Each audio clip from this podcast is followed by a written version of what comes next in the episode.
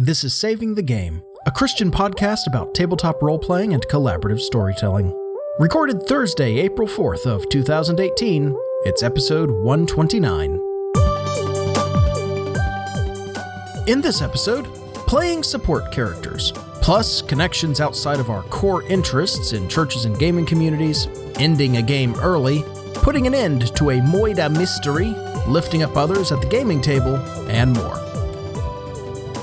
Welcome to Saving the Game. I'm Grant. I'm Peter. I'm Jenny. And I'm Tim. Welcome, Tim. Thank you. Normally, Yeah, I welcome. you know introduce the guest, do the usual thing, but Peter, you invited Tim on. Yeah, so we've we've got pastor and friend of the show Tim Decker on tonight to talk about support characters with us. So Tim, why don't you introduce yourself and let our other listeners know about you? Yeah, I'm, I'm excited to be on. I, I certainly appreciate the invitation. So I'm a lifelong geek. I've been playing uh, role playing games since probably 1982, so that dates me a little bit. I was four, you were four, okay. and I'm the oldest member of the regular hosting team. I was I, not born. I was eight. So, Nor was I. So, as well as uh, being a uh, lifelong geek and gamer, I also pastor a small church uh, in Owosso, Michigan called Christ Community. And uh, it's really filled with uh, fellow gamers and geeks, and I'm pretty proud of it. So I'm excited to be here. Oh, very cool. Very nice. yeah, we're glad to have you. Yeah, we like to get geeky pastors on whenever we can. So Oh, yeah. we've still got one or two more in our regular group of geeky faith people that we need to lasso and drag on. But we just crossed another one off. We got Tim. Yeah. So Mwahaha. We have you now. Yep, Yeah. you got it, and you're not getting rid of me. So There we go. okay. Tim, we really do appreciate you coming on. This is promising to be a very good discussion. I'm excited for it. Do you have something you want to kind of plug for our listeners, real quick?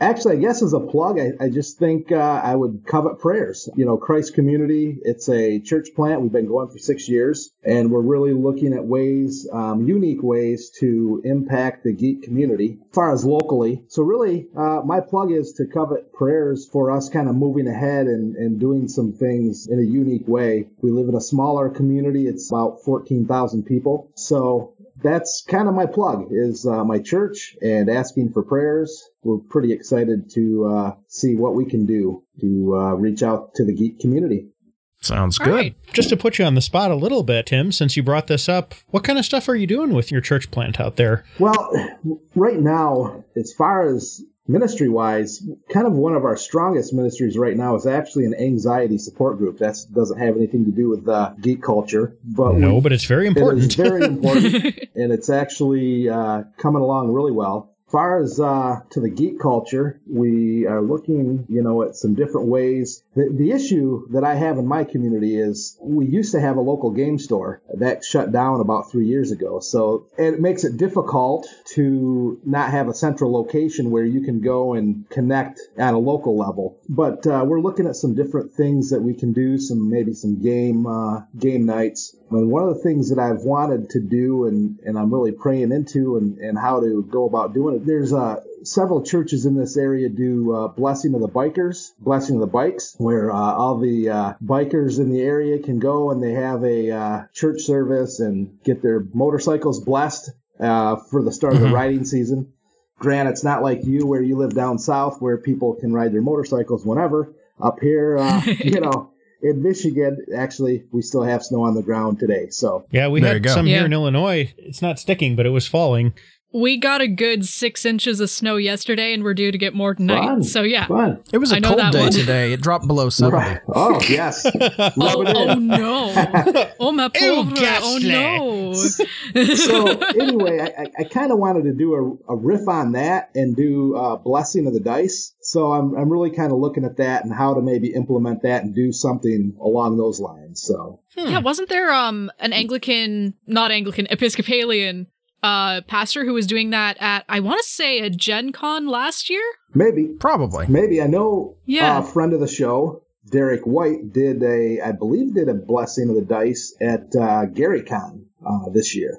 Hmm. Um, I believe I saw him mention online that he had did that. So I'm probably going to reach out to him and get some of his ideas. So Absolutely, yeah. And yeah, actually, Jenny, I think there was because there were pictures of him standing there in like his full like clerical collar and everything with the sign Yeah. and yeah, Yeah. Um, and I looked him up later. Uh, apparently, he's closer to High Anglican, I think, just judging from like the decor in his church. Yeah. I remember But yeah, that. so so that's interesting because I know that there are a lot of like the Anglican Church has so many blessings of things, and it honestly would not surprise me if there had already been like an official blessing of the dice prayer written. One of the joys of having Jenny on is neither of us are, you know, at all Anglican, and we learn a lot of fascinating things about her denomination having her because she's a lifelong one. She hasn't Yeah. switched denominations like I have or been in a different denomination her whole No, life. I did Grant actually has. consider it for a short time, but uh no, I, I came back to the Anglican Church pretty hard after trying to understand a free form service, and I was just like, but but when's the confession? When when do we do this and when do we do this? And it just didn't make any sense without the structure. So uh yeah. the person who's studying library science like structure. Hmm.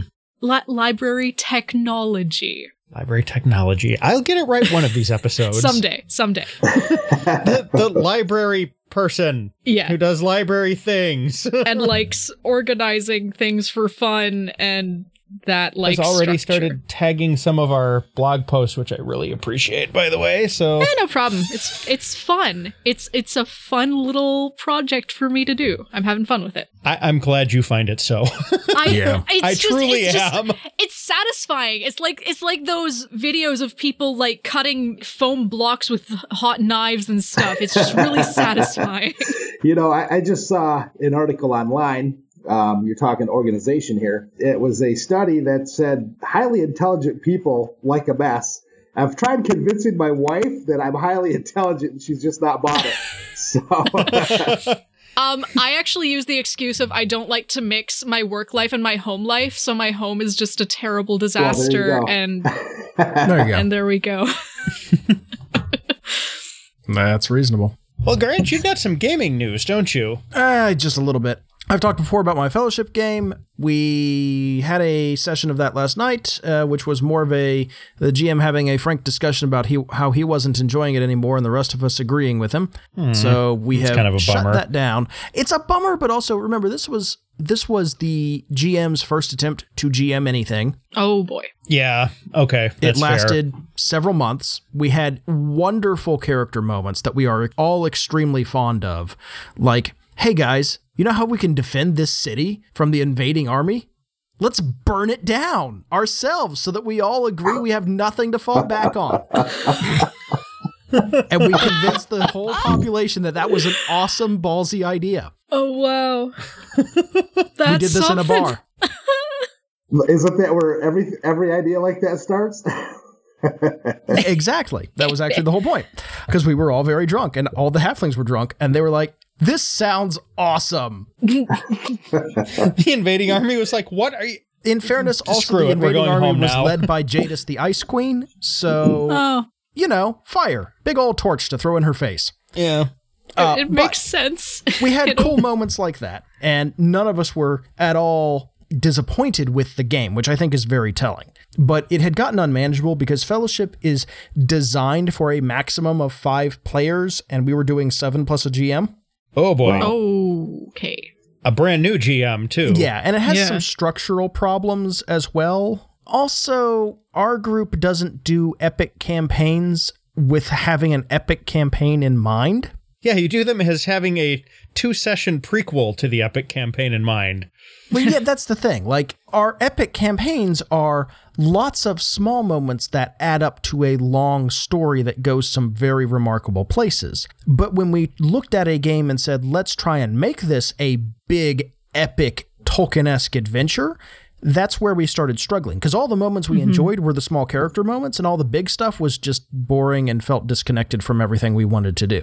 Mm. That And this- almost just sounds like good general advice because a, a lot of the stuff that's been the best in our D&D game has been those little character moments and stuff. Well, I think it would work for some people, right? And if we had a smaller, a smaller group, it would be fine. But the GM was like getting physically ill thinking about the game Oh, and gosh. prepping for it. Wow. And had had some rough times anyway. And we were just like, no, we've done enough. It was really good. We can stop it here. Yeah. We're all very happy with this. We love those moments, but we're not going to miss it. Yeah. It was fun, but now it's done. Also, brand new GM. You should be proud that you did that well. Yeah, Yeah. exactly. To be clear, by the way, for those of you who don't listen or haven't heard our backlog, when I say we take games and stretch them out, this group that I was doing fellowship with, we wanted to do a six week prequel for a vampire game. So the GM did a mage game. It was going to go, you know, six weeks, maybe three months, you know, if, if things really got stretched out. Two and a half years later, we wrapped up that game Oh, and that group started the vampire game, which was supposed to go, you know, a year and is six years in and going. oh wow. So yeah, that's how A two we and a it. half year prequel. Yeah, yeah, And it's also worth noting that that mage game was excellent and you talk about it to this day. yeah, yeah. There are parts of that mage game I still haven't talked about, like when we did a musical cabaret. Uh, you can't just drop that on us. I'm gonna, I'm gonna. Save it like for a future did. music topic. Yeah, no, I've been wanting to save that for talking about music at some Mm. point. But anyway, I do think ending a campaign early and ending it well might be a topic to come back to. Mm-hmm. So I don't want to get too into everything, but we've ended that. We're going to be doing some other stuff. Someone else is GMing for the first time, which is exciting. Oh, nice. Uh, and she is running Headspace, which looks really interesting. Never even heard of that one. What's the premise I, there? I've heard the title. Here's the premise it's a cyberpunk game. okay. Imagine Shadowrun, but where you are mentally connected to everyone else. That's right. I have heard of this, and I've been wanting to check it out. And here's the cool part about that your skills always succeed. When you need to do something that you do not have a skill in, if someone else has that skill, you can use it. But the emotional baggage tied to that skill comes with the knowledge of that skill. Oh, Oh boy. Ooh. It's very psychological. People have run Headspace campaigns where the characters were not even physically in the same city as any other character. Wow. And doing like a Shadowrun style mission literally all over the world all at once. But because the characters are mentally connected in this way, it doesn't really matter where the characters are because they all exist in each other's heads without any emotional or mental defenses whatsoever. Grant, have you ever watched Sense8? I have heard it is very close to Sense8. I have not watched it. I would recommend watching a little bit of Sense8, specifically the just parts of the first season, because what you're talking about with like heists and people being in each other's heads, that gets explored a lot in that show. Yeah, no, I think Sense8 was probably somewhat involved in this game's creation The- yeah. by the sound of it, or at least both of them were drawing from the same inspirations. yeah. So anyway, I'm excited about that. The other thing we are we have decided to do is um, do some round robin GMing, and also specifically say we don't care how far we get in the game. After X sessions, we're stopping. Interesting. Well, we all have All stuff we want to try and run. Now, the other cool Yeah. part is that Chrissy may end up running a couple of games. Ooh. All right. And she's been wanting to for a while, hasn't she? Yes, she has. And so she's looking at a couple of things that she might want to run. She's been wanting to run World of Darkness Innocents for a long time since she oh, played I it at Fear love the Con Innocents. 5. I was in that game with her. It, it Yeah. yeah. Yeah, it's one of the few um, World of Darkness books I have on my shelf. I just Monster House the game just seems amazing to me. So I think this is a good thing. And we ended, again, I don't want to get into this more than we already have, but we ended this game in a very positive way that I think set us up very well for future success, which is why I want to talk about it in its own episode later. yeah. Jenny? Yeah, so the Moida mystery got solved, and we unmurdered the guy. Because apparently, getting turned to stone is not exactly a death sentence.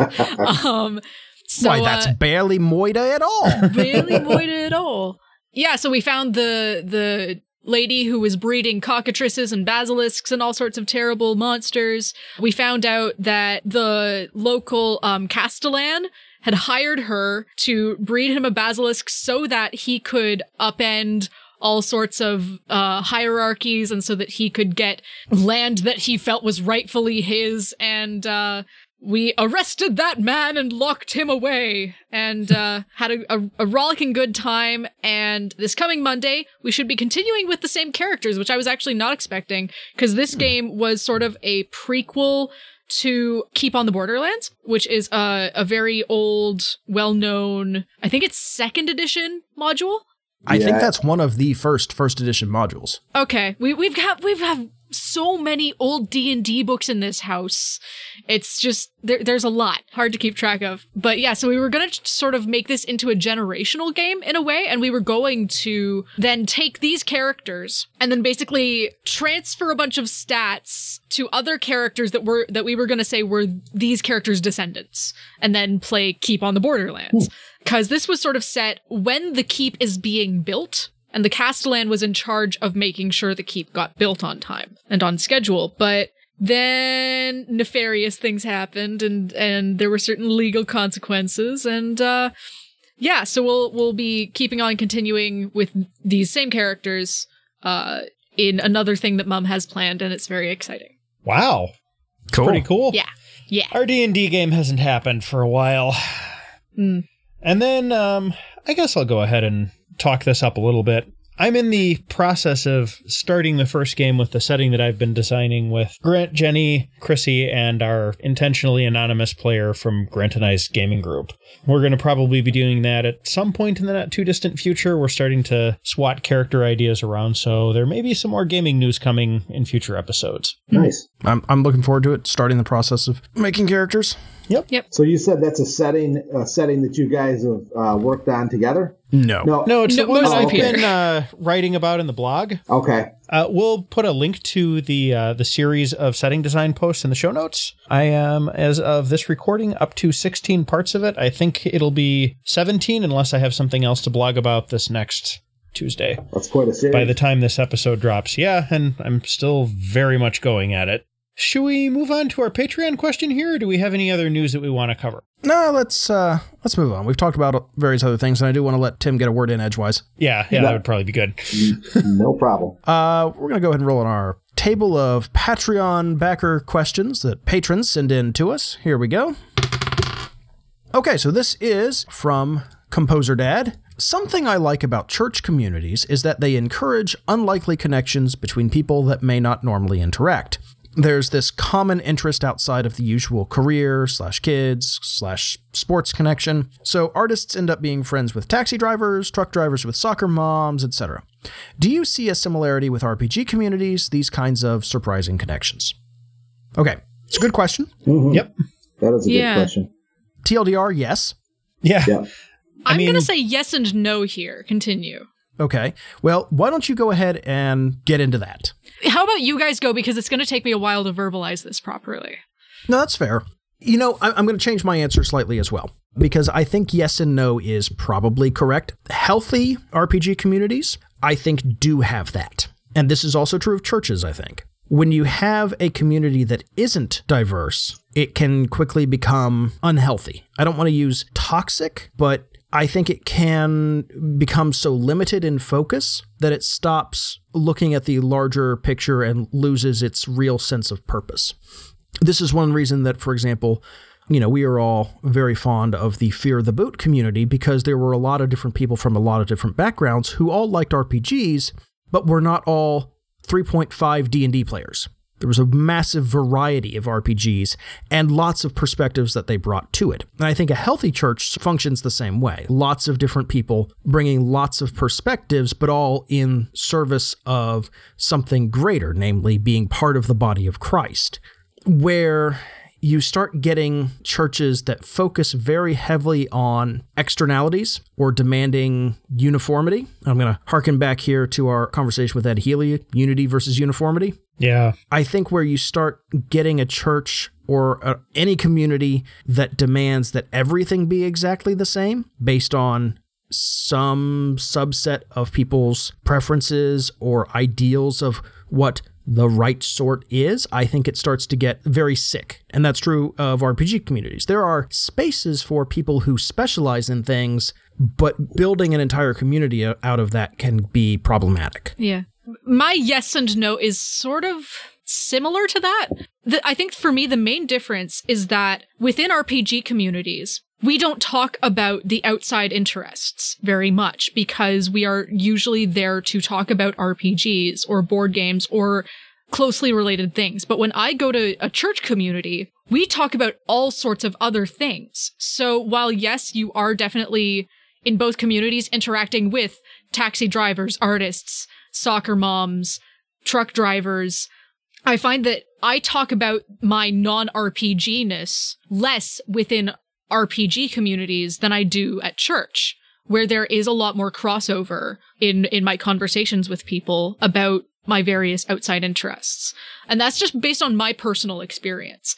Do you think maybe that's the result of kind of the hyper specialization of different conversation spaces, especially on the internet? Like, this is a Facebook group for the discussion of role playing games and nothing else.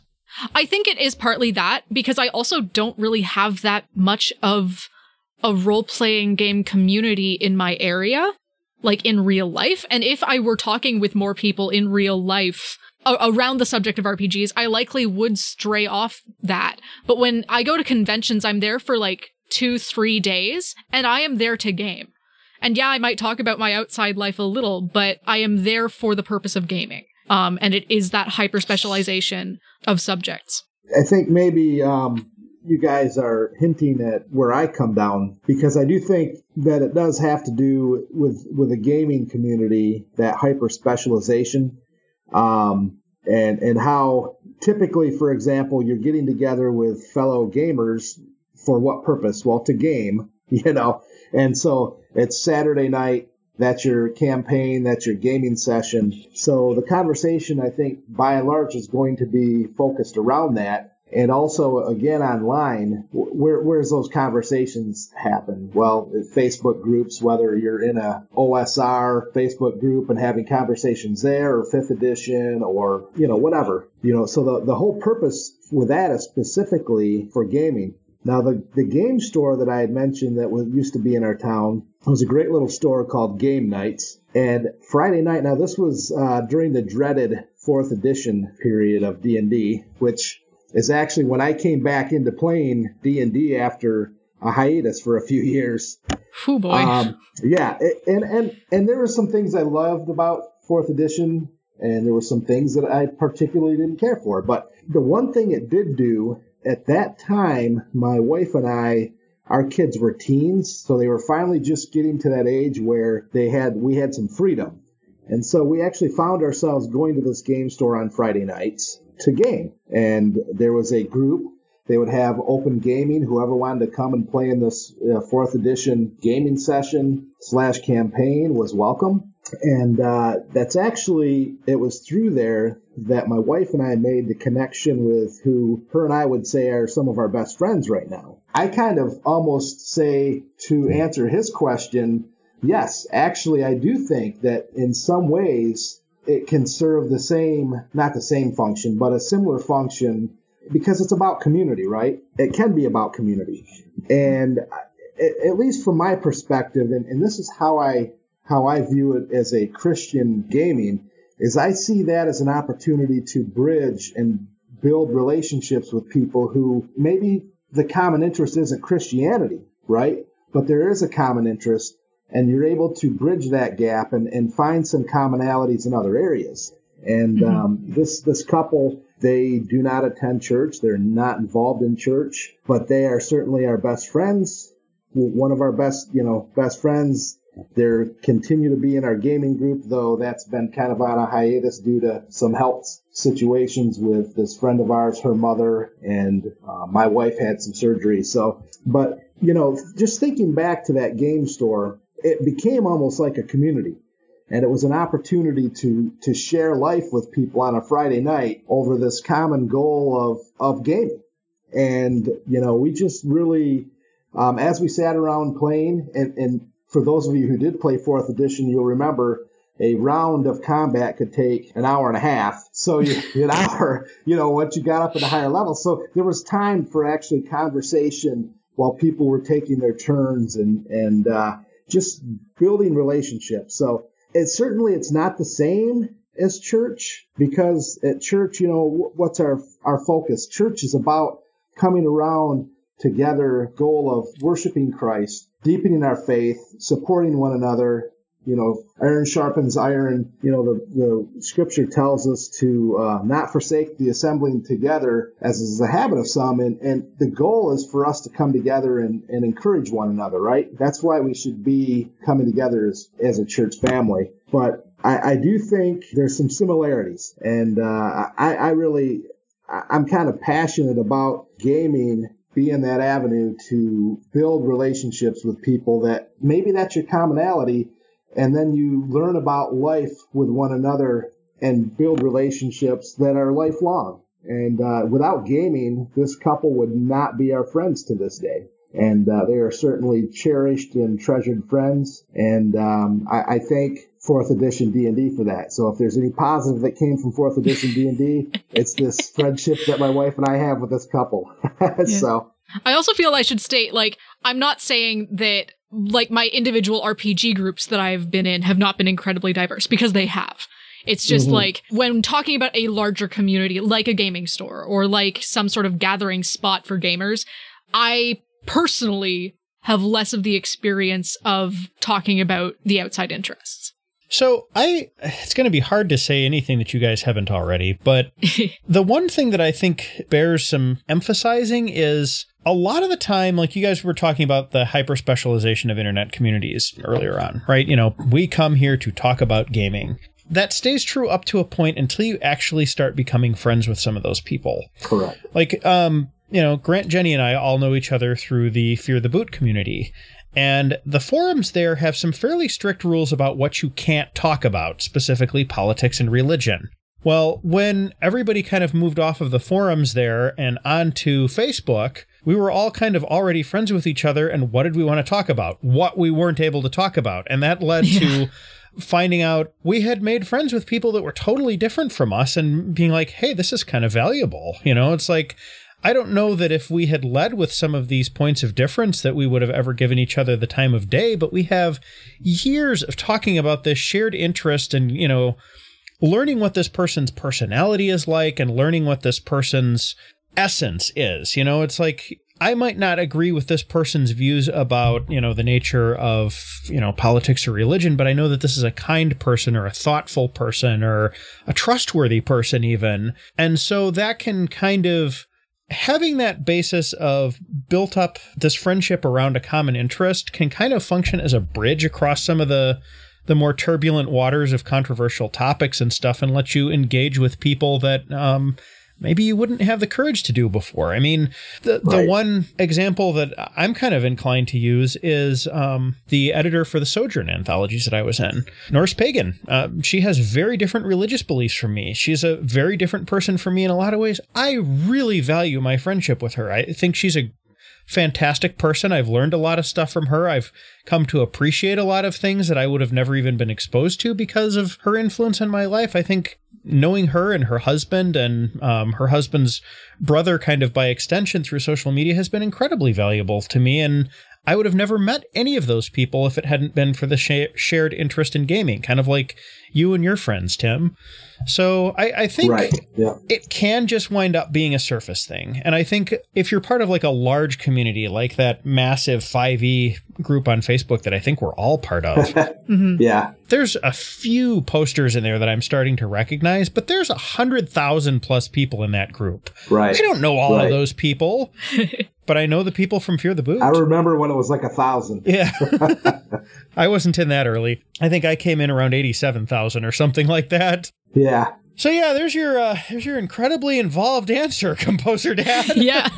right. It's a good question. Yeah. Did you have something else you wanted to toss in, Tim? Well, no. I just I was thinking about what uh, Grant was saying. I believe it was Grant about the um, how there can be some dysfunction in church and in in gaming community. A couple days ago, for for work, I had to be up in the town called Saginaw, and there, I just happened to be going by a store. It's a gaming store. I had never heard of it. I thought, well, I'm going to stop in and talk to the, you know, stop in and see what it's about. And it's kind of an interesting store because they sell a lot of uh, Xbox and PS4, and they had even like original NES games and but then hmm. they also had a huge board game section, and then they had a uh, a pretty good sized RPG section. Of course, fifth edition was kind of the uh, the feature there. But you know, talking to the guy, we, we were talking about the the move from like third edition 3.5 to fourth, and then into fifth, and we were kind of having this conversation along those lines you know, he says, you know, what's interesting about the gaming community, he said,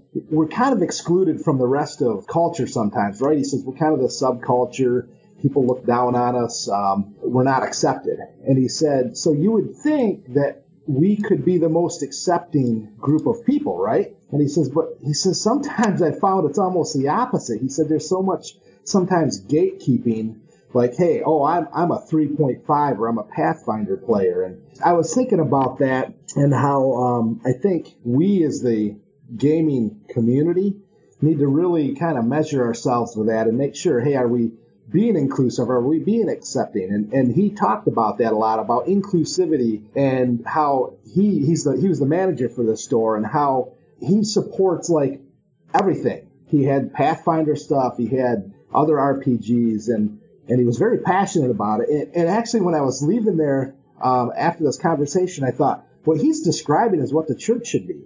The church should be an inclusive, loving community that certainly we have the Word of God. There's certain things in the Word of God that bring us together, right?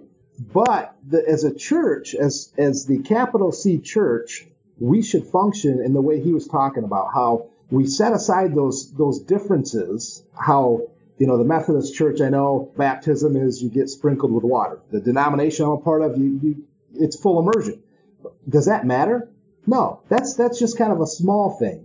You know, we come together around the, the common core of believing that Christ is our Savior and that He's died to give us new life. We're past Easter, where we celebrate the resurrection, which talks about us being resurrected with Christ into a new life. So I just, when he was talking about that, I just really, it resonated with me as a Christian. I, I thought, that's the passion that we as a church should have too. So I guess that's kind of my little mini sermon, I guess. So I, I apologize for about going going on a tangent there, but I just Grant had mentioned that, and I started thinking about this conversation I had with this uh, the store manager here at this game store and how passionate he was about being inclusive and bringing people together in community. And I thought well, that's what the church needs to do. That's what Yeah. the church should be. Yeah. You could almost say that the church needs to be supportive. Mm-hmm. A Oh, that was a segue. Wow. aggressive segue, yes. Johnny. I do want to throw one other thing there um, that Tim has said because I've had this thought for a while, but it never really came up on the um, the podcast. I think all the different denominations that the church has split into over the years can be kind of like all the different editions of whatever your favorite RPG is. You can look at it as those people playing that other edition are bad and they shouldn't, you know, be doing that. Or you can look at it and say, hey, because this other edition exists, more people are playing games overall. That's Yes. amazing. Yes. Mm-hmm. Yes. Yep. I was very much the former when I was younger, and now it's like, you know, I, I look around and I see like Lutherans and Baptists and Catholics and stuff, and it's like, yeah, it's really fantastic that they all exist because there's people that probably wouldn't feel comfortable in my Methodist church that are still going. So Yep. Yep. Mm-hmm. All right, Composer Dan, thank you for an excellent question. Really appreciate it. Obviously, we had a, a lot to say on that one. Yeah, that was a hard discussion about the Patreon question this oh. time. Oh. Yeah. All right. Well, the good news is we have a topic that should be relatively quick, I think. So let's go ahead and get to it. But first, if you want to get your own question in, just support us on Patreon, patreon.com slash saving the game. Check that out.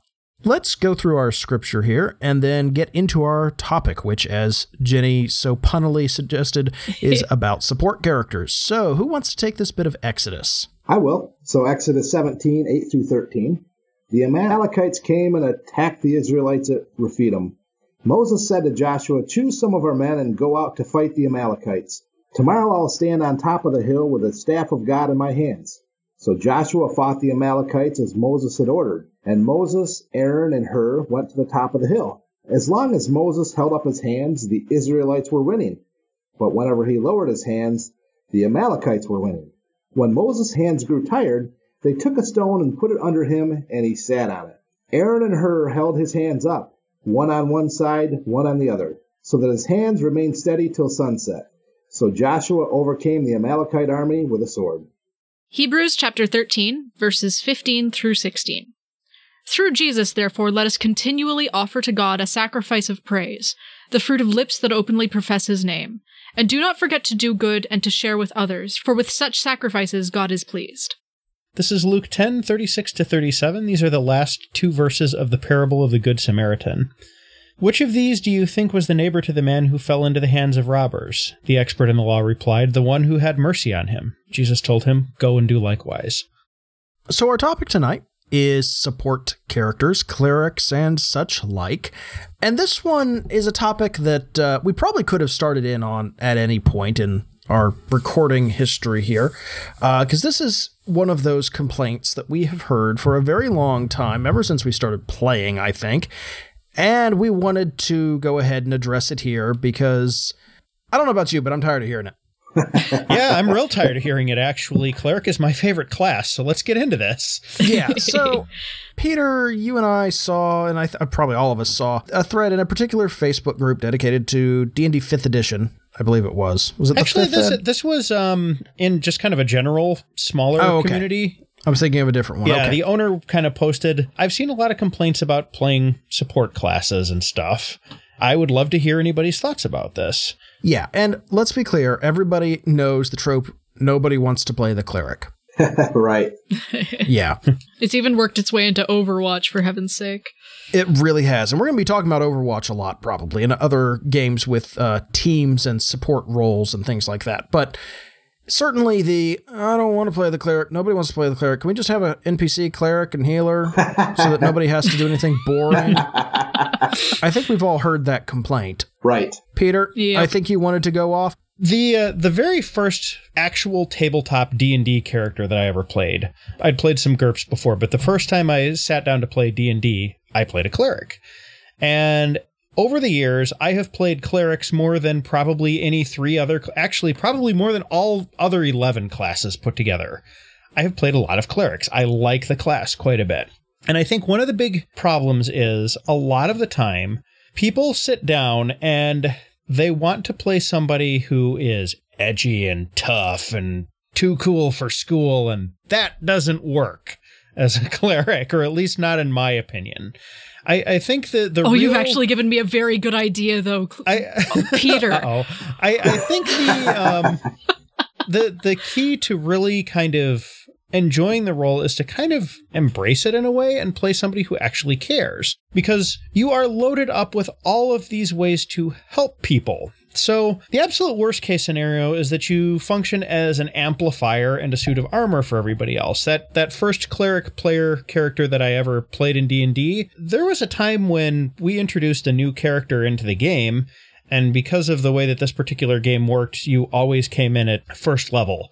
So the D&D had this um, first level character in. He'd he'd come in as an NPC and he'd given him some XP and then he'd leveled up once kind of out of the game. So he was level 2. And my 8th level cleric was able to buff him up to the point where he could keep up with the rest of the party who was also like 6th to 8th level.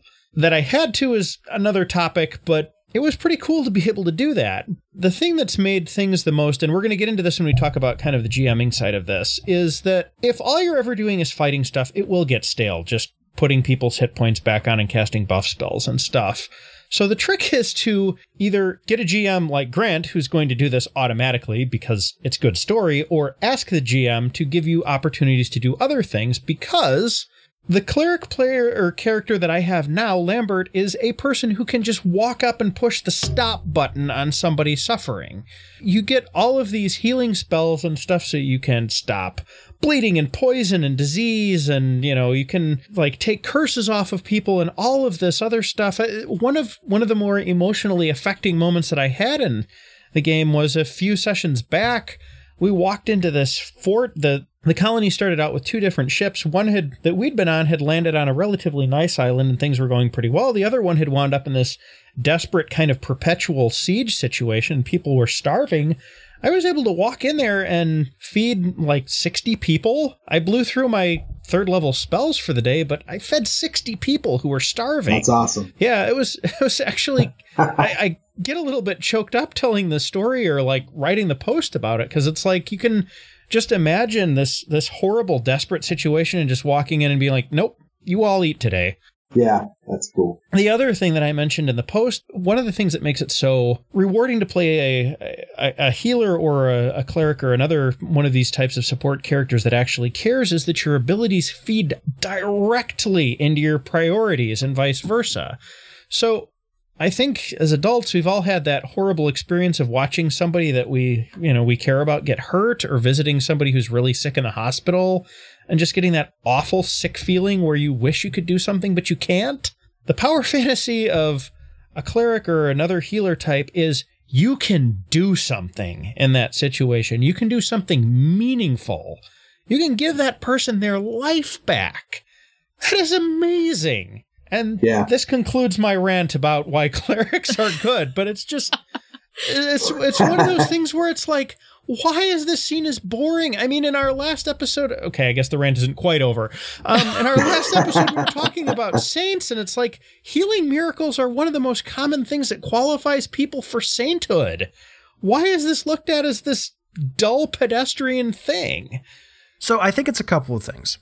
Uh, first, in purely tactical dungeon crawl games, you don't have those opportunities. Mm-hmm. Yeah. And that's fair, so don't play a purely tactical dungeon Well, no, crawl no, game. hold on, hold on. There- if the if your sole interaction is making sure other people have cool moments, at least as far as you perceive it, you may run into issues where that eventually starts to feel like you're never getting spotlight time. Yeah, you start to feel kind of left out.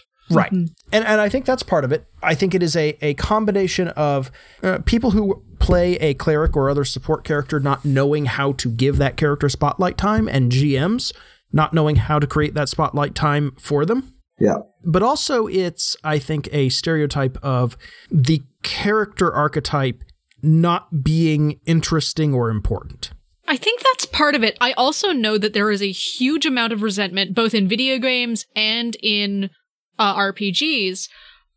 Uh, the, the healers become resentful because they're seen as, you know, the animated rolling cart of healing potions. The, the Yes. fighter looks at a dragon, says, the healer will heal me, and Yeah. charges full on, full on like Leroy Jenkins. and and the healer is reduced in in the party's eyes so frequently to this animated card of healing potions. Like in in overwatch you you see the genji rush in saying but the mercy will heal me when the mercy's halfway across the map and then gets angry at the mercy for not healing him when she's halfway across the map from him so She's like, my move speed is a fraction of yours. Well, Yeah. the other thing is, and this is true in like League of Legends and plenty of other games as well, Genji is a character who has to dive in on top of people. Mercy is a short range healer, basically, and has a movement ability that will let them sort of keep up. I'm going to take this fragile healer archetype and dive in and hope she follows me into six, you know, a crowd of six people when there's no other support. And it's like, if she does, you've gotten both of you killed and you're going to blame the healer for dying. Mm-hmm.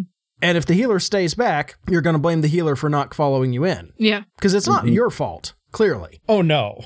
yeah and, and that's, I think, one re- probably one reason people don't like playing healer archetypes and support characters is because if you have been reduced to a heal bot, you're just getting blamed when you cannot provide sufficient healing. yeah Yeah. Uh, now, one way around that, of course, is making your support character do more than interact only with the other members of the party. And I think this is something that clerics in particular have done for a very long time, but it's been largely ignored.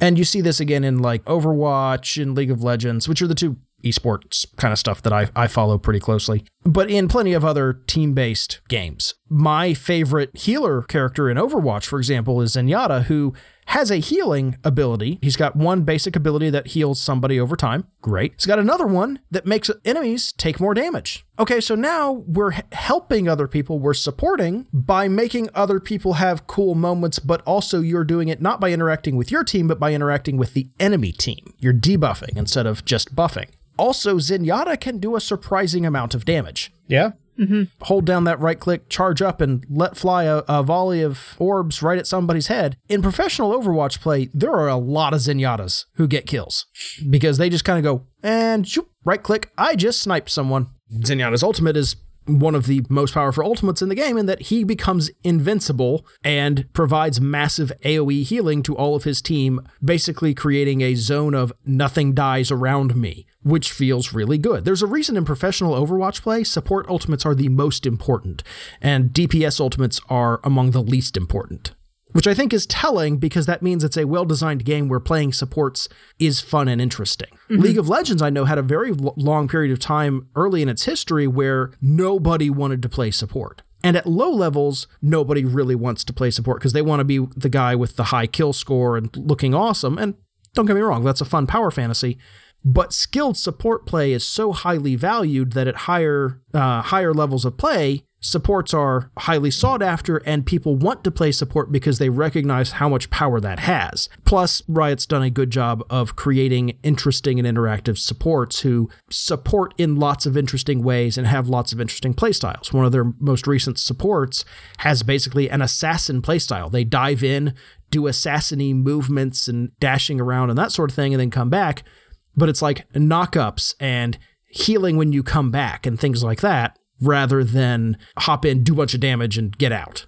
My favorite character to play in Overwatch is Orisa because she gets that shield that she can drop. Mm-hmm. So, you know, a lot of the time, I mean, I'm I'm not all that lethal of an Overwatch player, but boy howdy, can I help keep the rest of my team alive. You know, yeah. it's like that that shield is amazing. It's um, a similar thing with with Zarya for me because I I'm a Zarya main, pretty heavy Zarya main, and one of my favorite things is getting that lifesaver play of the game where at the last second I deploy a shield on somebody and I'm like, not today, not right yeah. now. Well, I, I, guess kind of the th- the thought I'm having right now as we're, we're talking is I think part of the issue with the support character is is a narrative issue, right? And yes. this is, I guess, kind of moving towards the kind of the GMing side a little bit. Part of it is, for example, and I, have been thinking about the, the setting of Ravenloft, um, which is probably one of my favorite, you know, the gothic horror with Count Strahd. And, in a setting like that, right, it, the cleric is not going to take a back seat to anybody. Oh, um, no. you know, not at all.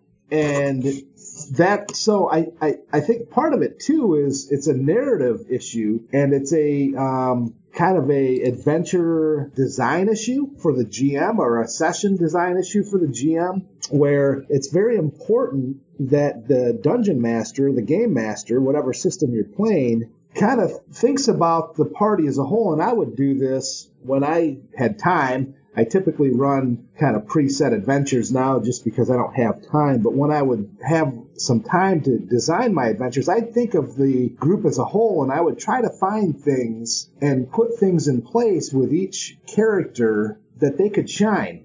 And to me, there's, there's, one of the greatest moments is when the cleric actually brings the party back from the very edge of death.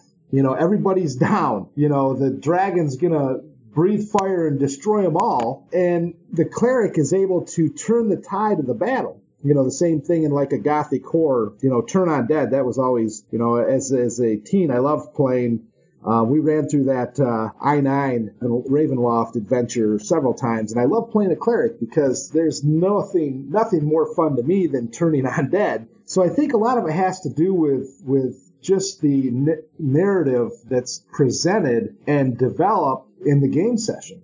Yeah. I'm also wondering if a lot of it couldn't also be helped with a detailed backstory and personality that you can role play with. It is a lot harder to see the cleric as the animated cart of healing potions if that animated cart of healing potions had a really great discussion with you around the campfire last night.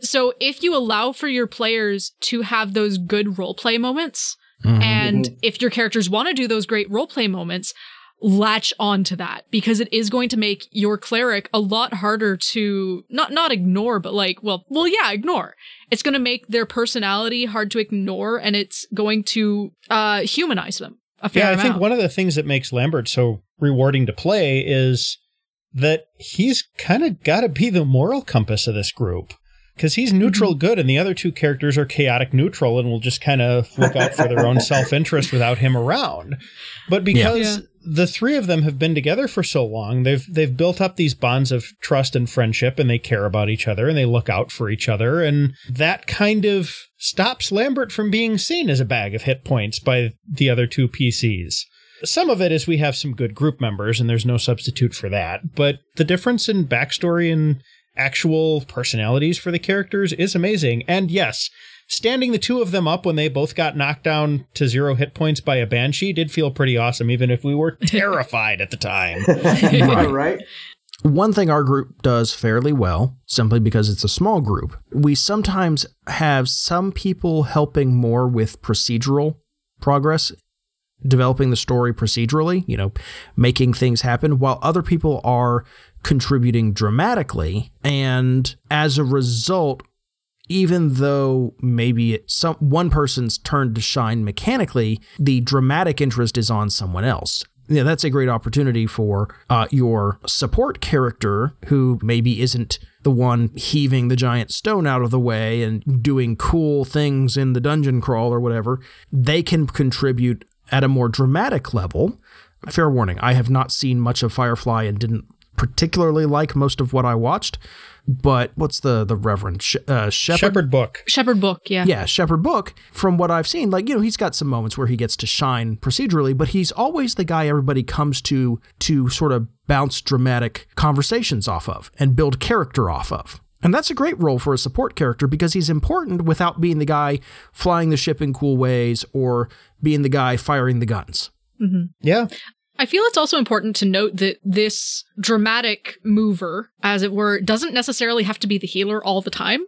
And instead can be somewhat like the face in in Shadowrun or can be uh, a bard. Yeah. And I think saddling the cleric with the narrative side of things could be a little overwhelming for them a lot of the time. I mean, depending on the player, obviously, but like, yeah, yeah. No, you're you're right. One thing that has worked out in our group is making, uh, just because again by virtue of the fact we have a small number of characters, but Peter, your cleric is also probably the character with the most knowledge skills in our group.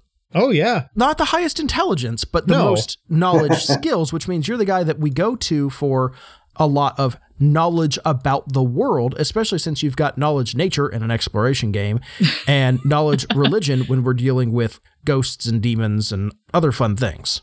Yeah, and also he's got the survival skill, which is unique among the party because he came from a nature oriented monastic order. So he right a lot of the stuff that's made him important is like, hey, that plant's edible and that one will disinfect wounds. You know, it's like it's it's not I can crush you with my hammer. He's moderately good at that, but allowing civilization to actually exist, that's what he's really good at. Sure. And that's mm-hmm. where, that's too where from the game master side of things, kind of going back to my point, you know, what Peter was just talking about, and, and well, Grant, you brought it up about his, his skill set, right? And that's why it's important. You, you look at the skill set because you're able then to develop some opportunities for Peter's character to shine by driving the narrative to a point where the party has to rely on him, you know, in certain instances. I, I think that's why whenever I would run a game session, I would always try to do something where everybody is included, where everybody's going to have an opportunity for their character to shine. And um, I, I, really think that that's kind of a key for the gaming community to move beyond this uh, cliche of the cleric is just kind of uh, as uh, I love how Jenny described it. You know, this this card of uh, this card of healing potions going down the aisle, you know, as, as the fighter needs them because he's just ran into the breath weapon of the dragon, you know, and, and burnt to a crisp. That that's really a key is is trying to do things that drive that narrative and draw draw the support characters in into the spotlight from time to time. My wife back uh, when we were playing fourth edition in fifth, I haven't delved into the cleric that much to really know if this is still the case in fifth. But in fourth edition, they had the pacifist cleric. And that thing did just massive amounts of healing. I mean, it was just phenomenal. It sounds kind of boring, right? But it's actually really cool and kind of puts that person in the spotlight because here they are in combat, refusing to enter into combat because they're going to be back there supporting and buffering, you know, their friends against the foe. And so, in a way, it, seems counterintuitive, but in a way, that actually would put my wife's character, that pacifist cleric, in the spotlight because she was doing things opposite of what everyone else was, and, and attention was drawn to her. So, Well, you're basically playing Desmond Doss at that point. That that Yes, guy who went yes, into yes. World War II without a rifle and saved all those people. Yes. Sorry, I didn't mean to derail you there, but No. it's like nope, nope. And and Desmond Doss, that that's a perfect example um, of really what the pacifist cleric was like. And and so I just think a lot of it really has to do with you know somebody brought up in this conversation the dungeon crawl. And if that's really, and there's nothing wrong with that. Hey, if that's how, and, there's times where where we get together and we just want to do a dungeon crawl. You know, we'll do a one shot and you're just crawling through the dungeon and you know fighting monsters. And, and yeah, and those are fun, just not to the exclusion of everything else. Absolutely fun. But it, that's not an opportunity to make the cleric shine other than relegating it to, uh, like Jenny said, you know, the carrier of the healing potions. But in a campaign setting, you know, if, if the, the game master is good at what he does, and it sounds like Grant is. I loved when I when I read this uh, this example that of what Peter had shared. I just thought, well, that's Grant is truly a a, a good game master because he provided opportunity. So the story of feeding 60 some people, bringing them from the brink of starvation, that's a great story. That's something that you're going to tell for years to come. That's something that your characters in, in game will talk about from time to time and remember. So that was an opportunity that was developed to actually allow the cleric as a support character to shine and, and be in the spotlight for that moment. Yeah, it's a lot easier to be a good GM when you have proactive players as well. True. Just just to be clear, because all I did was say, "So here's a miserable place. I'm pretty sure you guys will want to fix that." yeah, I didn't have to plan much beyond that. yeah, and I was we, we all kind of of put our heads together and we were like, okay, so this is a miserable place. So how do we make it not a miserable place? Right. Right. You're working on it.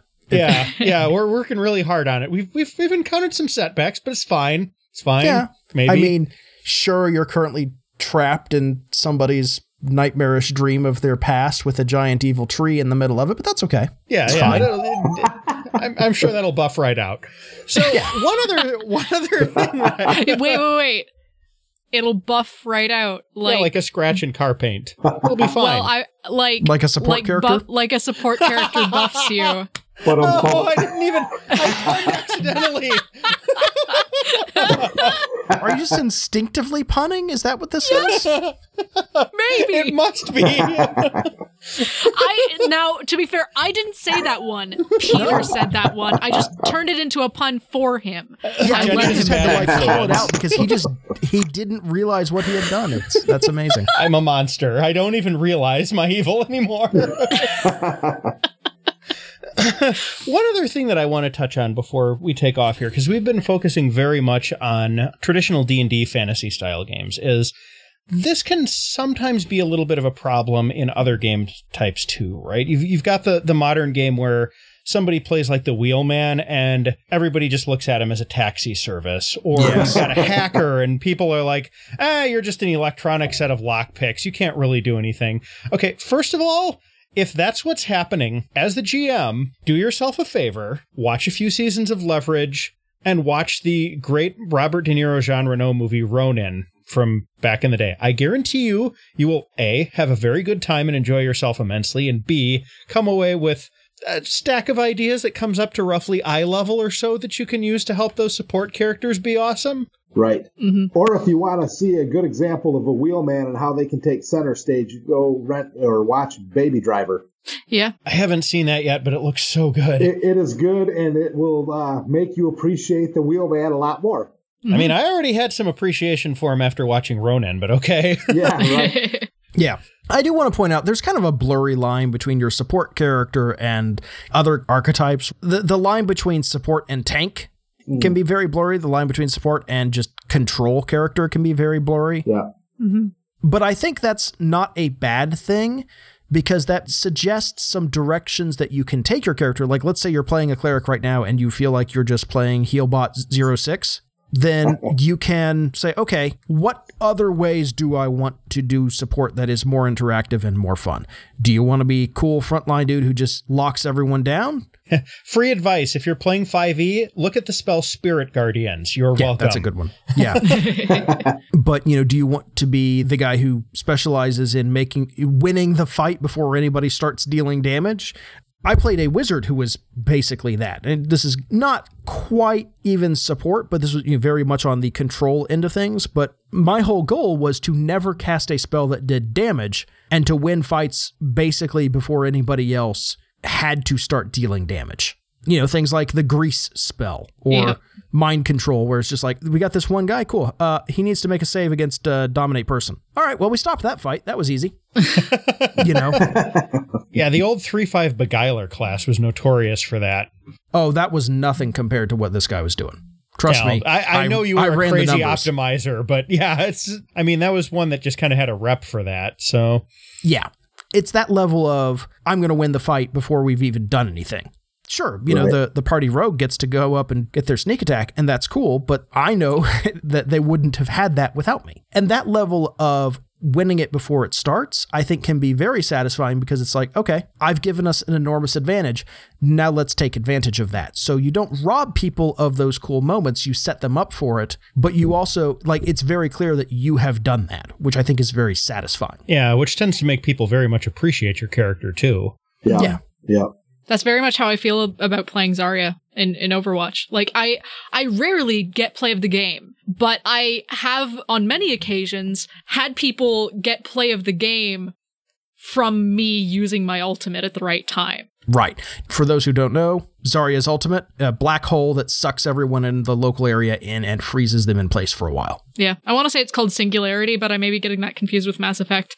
But yeah, it's it's just very very satisfying in a way to be like I helped. I did that. I helped. Well, and it combos so well with so many other skills. It does. It does. It doesn't do damage, but it turns out when all of your enemies are in one place and can't move in a first person shooter, people who have AoE damage like that. Mm-hmm. My, my Right. favorite combo ever is shooting my ult, having Ana, a support character, buff like a Reinhardt or somebody who then charges in and just kills everybody in one hit. Like that's so satisfying because there's that synergy. And I think that's another thing that I really like about D&D 5e E is that I feel like I can get a whole lot of synergy with the support characters regardless of what class I'm playing Yeah, that's true. Yeah. And and finding that group synergy is is really really key in amplifying your support characters Being part of the catalyst for that synergy is very satisfying if you're if you're being Yeah. intentional about it.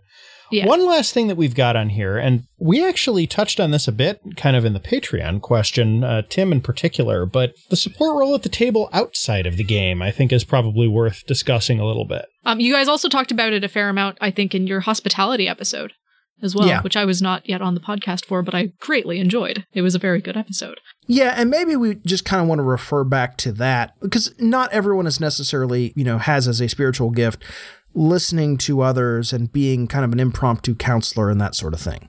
But if you are, that's something you should very much step up and do. And certainly, you know, being a friend does not take a whole lot of experience. Yeah. And anything you can do to help other people at the table, to be hospitable to others, to to support them, to make them successful as players rather than as characters is something we are called to do. Mm-hmm. Again, I, I'd say go back and listen to that particular episode, which I'll, I'll make sure to link in the show notes because I think we did cover a lot of that there. But mm-hmm. helping people out at the table is especially valuable. Yes. we talk about the gm needing to be or how the gm should be the players biggest fans i think players also need to be each other's biggest fans or fans of the story at the very least and and that is very much a a supportive thing we are all in this together I want to say fans of the other players at the table.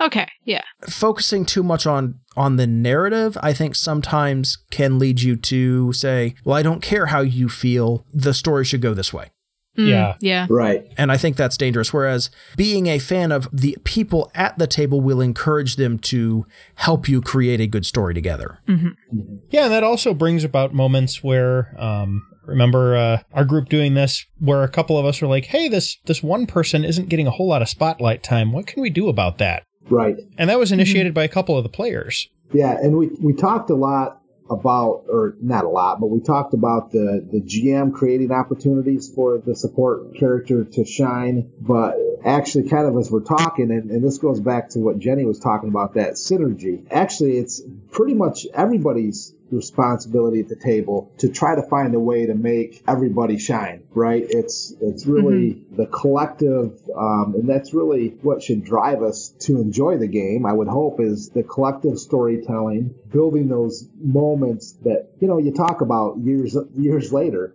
and because there's moments in, in games that I've been in that you know we'll we'll be talking, sitting around talking, and it's like, hey, remember remember when that happened? That was really cool. And that's that's where that's everybody's responsibility at the table to try to give everybody there that opportunity to shine. That's what a healthy gaming group does, right? It's not filled with people who are there to try to make their own character shine and, and do everything, but they're there to tell a story collectively with one another and um, try to give opportunity for every person to have fun and to shine and uh, to uh, have the spotlight from time to time. Mm-hmm. Yeah. I think that's a great place to end this one, actually. I think so too.